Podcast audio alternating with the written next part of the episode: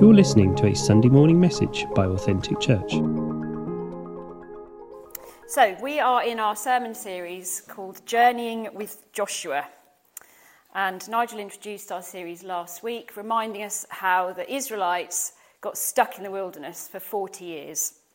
So, we're picking up the story this week in the book of Joshua. And we're going to be in Joshua um, right up until the summer and learning some great lessons from him. I brought this today, which is, for those of us old enough, we're all old enough to remember, life before SatNav. This was given to us, it's a London Atlas, and it was given to us in 1994 by a friend of ours when we left Norfolk to go and live in London. And this is what we used to use to get ourselves around because that was how you did it in those days. I was in charge of the map, Nigel was in charge of the driving, and I used to love being in charge of the map. The trouble with being in charge of the map is you've got to really concentrate on where you're going because the minute you lose track of where you are in relation to everywhere else, things go horribly wrong. You've got to really concentrate where you are. The map will not tell you when roads are closed. It will not tell you where there are hold-ups or traffic jams. But that's how we used to do it, right? It was brilliant. And then there was SatNav, which apparently makes journeys easier. And the great thing about SatNavs, or great thing about our SatNav, I don't know about yours, is it recalculates routes for you.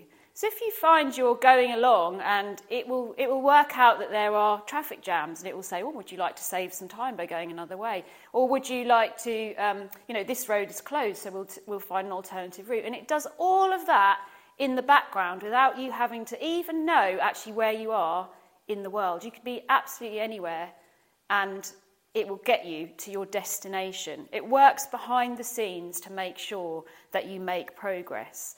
Sometimes you'll find yourselves on a really strange route. We have been down those really narrow country roads with the grass down the middle, you know the ones I'm talking about, and you're thinking, how on earth is this going to get me to where I need to, do, to, to be?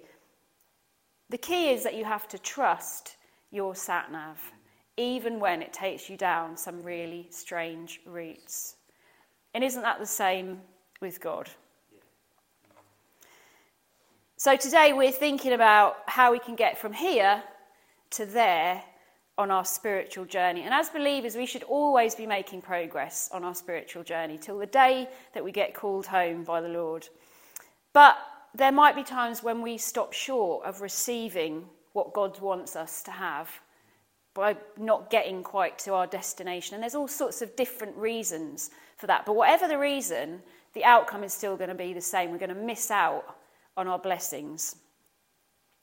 Israel stopped short they failed the first time round to enter the promised land. They got scared. They didn't like the look of what was ahead.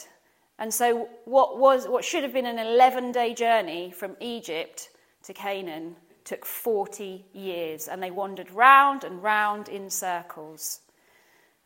So, how can we avoid those mistakes that the Israelites made? How can we get from where we are now to wherever it is that God wants us to be.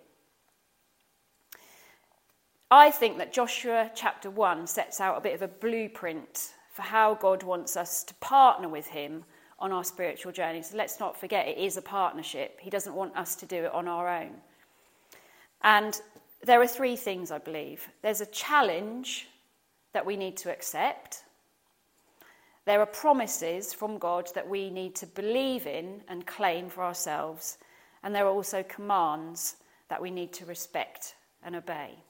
So I'd like to start us off from, I'm going to read from Joshua chapter 1, if you want to read with me. I'm going to read um, from verse 1 to verse 11. That's not the whole chapter, but it's the bit that I'd like to um, read today. After the death of Moses, the servant of the Lord, the Lord said to Joshua, son of Nun, Moses' aide, Moses, my servant, is dead. Now then, you and all these people get ready to cross the Jordan River into the land I am about to give you to the Israelites. I will give you every place where you set your foot, as I promised Moses. Your territory will extend from the desert to Lebanon, and from the great river, the Euphrates, all the Hittite country to the Mediterranean Sea in the west. No one will be able to stand against you all the days of your life. As I was with Moses, so I will be with you. I will never leave you nor forsake you. Be strong and courageous, because you will lead these people to inherit the land I swore to their ancestors to give them. Be strong and very courageous. Be careful to obey all the law my servant Moses gave you. Do not turn from it to the right or to the left, that you may be successful wherever you go.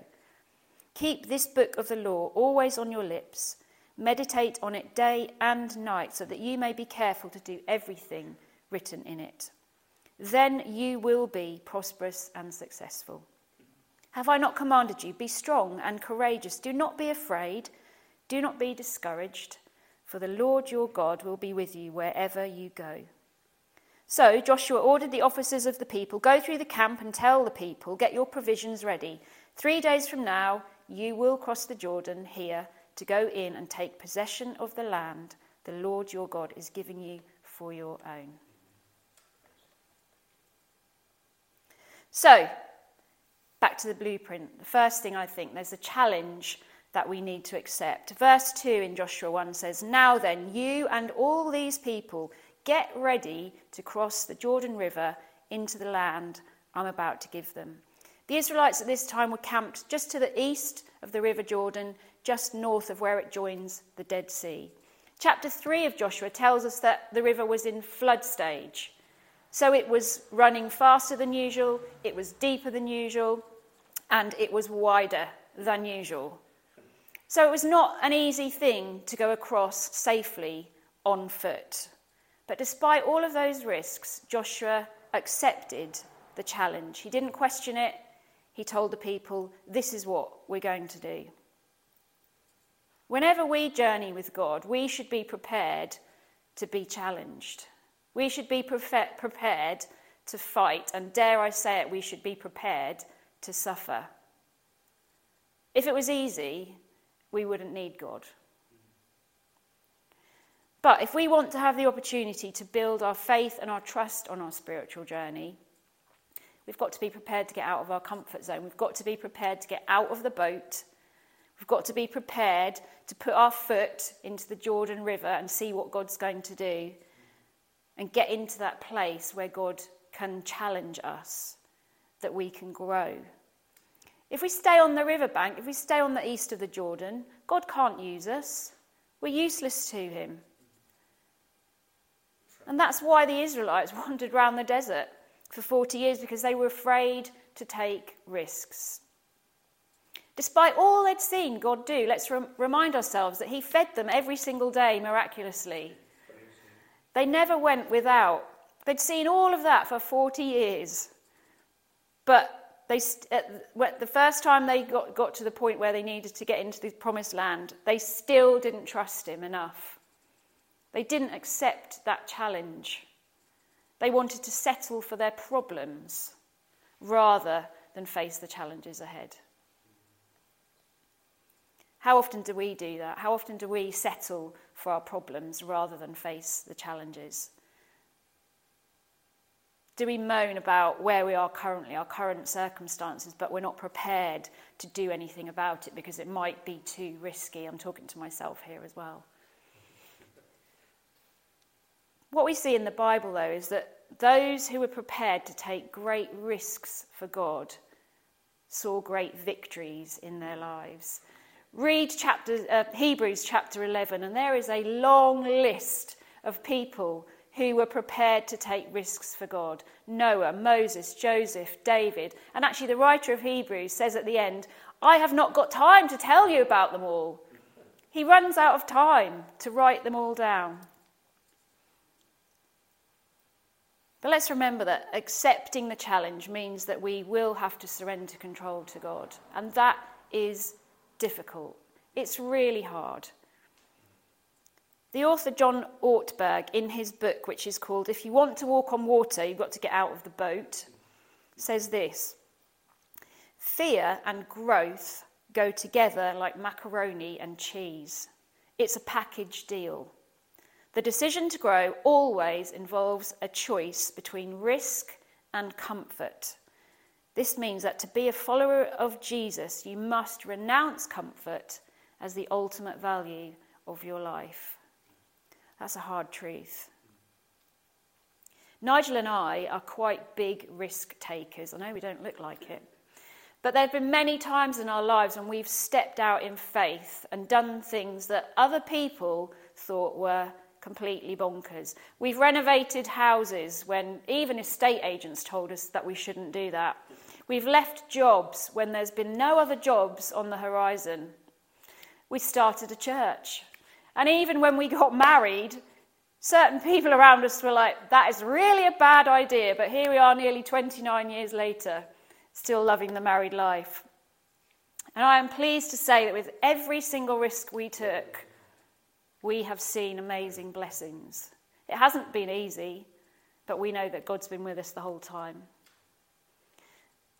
So, where are you on your journey of faith this morning? Are you wandering around in the desert, wishing that you could go back to the way things were when you were prisoners in Egypt? That's what the Israelites were thinking.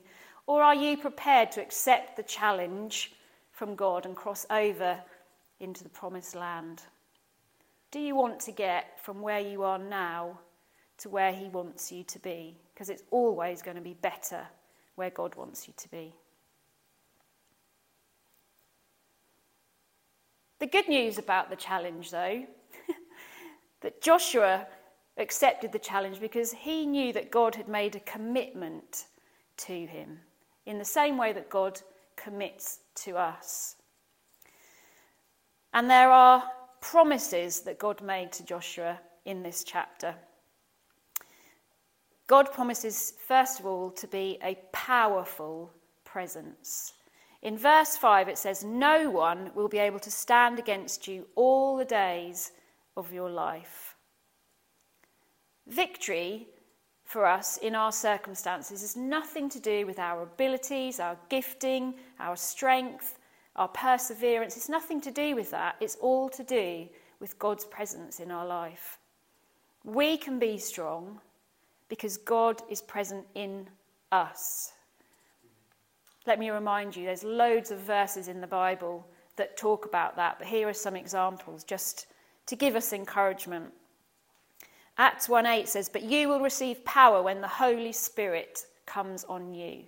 Philippians 4:13 says, "For I can do everything through Christ who gives me strength." And some um, translations say, "Who gives me power."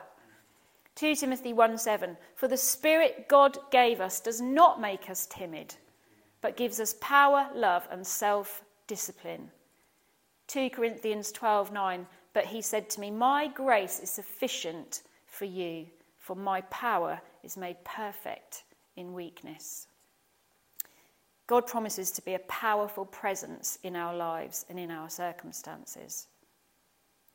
Secondly, God promises to be a personal presence.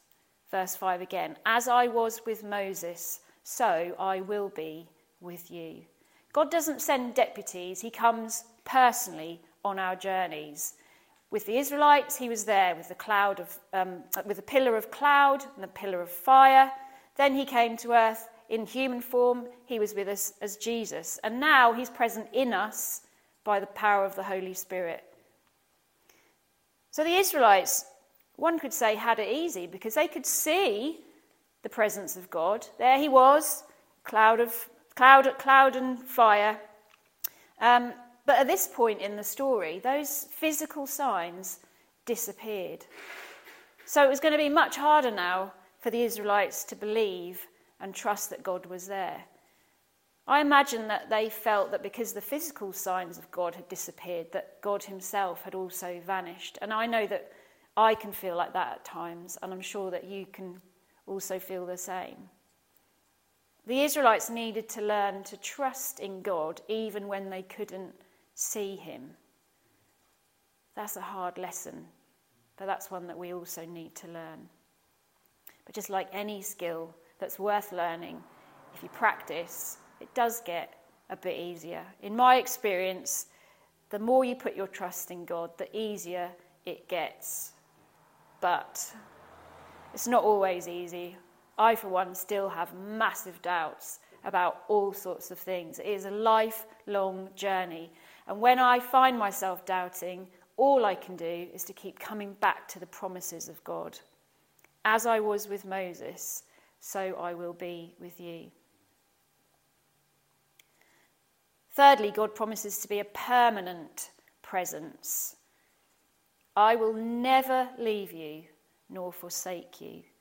The Lord your God will be with you wherever you go, is what it says in Joshua. And in Matthew 28 20, Jesus himself says, And surely I am with you always to the very end of the age. Now, any of us in here who've ever had any kind of relationship courses or anything like that that you might have been on will know that the words never and always should, shouldn't be used in an argument because actually they're rarely true. You, know, you never empty the dishwasher. You always do such and such. We shouldn't use those words. But here in Scripture, they're used to show the permanence of God's presence with us. It's a solid presence. It's not wishy washy. It doesn't say, He might be with you. You never know. It doesn't say, uh, maybe, maybe He'll be with you to the end of the age. It says always, and it says never. These words are used so that we can have confidence in God that He won't let us down. I personally find that a great comfort and encouragement, something I can really get hold of. So, we've seen so far getting from here on our spiritual journey to where God wants us to be. There is a challenge or challenges that we need to accept, but there are also promises that we can claim and believe in. But the blueprint in Joshua also says that there are commands that we need to respect and obey. And it is a hard biblical truth that some of the promises that God gives us are conditional upon us living in obedience to Him. Because it is a partnership, it's not all about us just taking from God. He wants us to do things in a partnership with Him. Verse 7 in Joshua 1 says, Be careful to obey all the law my servant Moses gave you. Do not turn from it to the right or to the left. And then verse 8 says, Keep this book of the law always on your lips, meditate on it day and night, so that you may be careful to do everything written in it. Tough. But then look at the blessings that follow. This is also what it says in Joshua. It says, Do this that you may be successful wherever you go. It also says, Then you will be prosperous and successful. So actually, it seems like quite a fair deal to me. But what we need to remember is there's not some holy formula that, you know, if we do this, God will do this and life will be easy. It's just not how it works. Don't ask me why. It's just not. We know from the story of Joshua that even though Joshua accepted the challenge, he had the commitment from God, he was still going to have to fight for every bit of that promised land. He wasn't just going to waltz in and the people that lived there already were going to go, Here, have my town. That is not what happened. There was going to be pain and suffering along the way. And the, con- the whole conquest of Canaan took about 30 years to fulfill in the end. God knew it was going to be hard, which is why he told Joshua three times be strong and courageous. Be strong and courageous. And he also said to Joshua, Do not be afraid, do not be discouraged. God was saying to Joshua, If you trust me, I will save you. I will give you your promised land. I will get you from here to there. And he says the same to us today. But these commands, they're difficult. And we can't pick and choose the ones we want to follow, like we're going along on a buffet. And you go, oh, well, I, I like that command. I think I can do that one. But that one over there, mm, not sure about that one, so I'm going to leave it for now. God wants us to obey his word completely, the whole lot even the bits we find really uncomfortable. And he wants us to do it all the time, not just on a Sunday morning, not just when people are watching us, not just when we think it might make us look a little bit better. We need to obey them consistently Being obedient to God should make a difference to the way that we live our lives. People should see that we are living differently from other people who are not followers of Jesus. We should stand out because we are being obedient. And if we're obedient, the scriptures tell us that we can expect blessings to follow. That's not why we obey, but it is a nice little thing to have. And the great thing about in here, just to encourage you, is that the blessings outweigh the commands in Joshua 1. So there are more blessings than there are things to be obedient for. And of course, these things are going to take our whole lives to get right. This is things we have to do daily to, to remember to do these things. We're not going to get it right. Nobody gets it right. That's why Jesus came. That's why we have grace to try to do this every day. So, for the Israelites, getting to where God wanted them to be meant that they faced their challenge, they obeyed God's commands, but they did all of that knowing that they had the promises of God and the presence of God to get them through. And nothing has changed today. We have all of that too. So if we want to get to where we need to go as individuals and as a church, then we need to follow the example of Joshua and the Israelites. We need to think about the challenges and accept the challenges. We need to claim God's promises for us in His Word. Not just the ones in Joshua, but the entire Bible. There's loads of them. And we need to live our lives in obedience to God completely and consistently. So, wherever you are on your journey of faith today, I want to leave you with these words that God spoke to Joshua and God speaks to each of us. Be strong and courageous. Do not be afraid. Do not be discouraged, for the Lord your God will be with you wherever you go. Amen.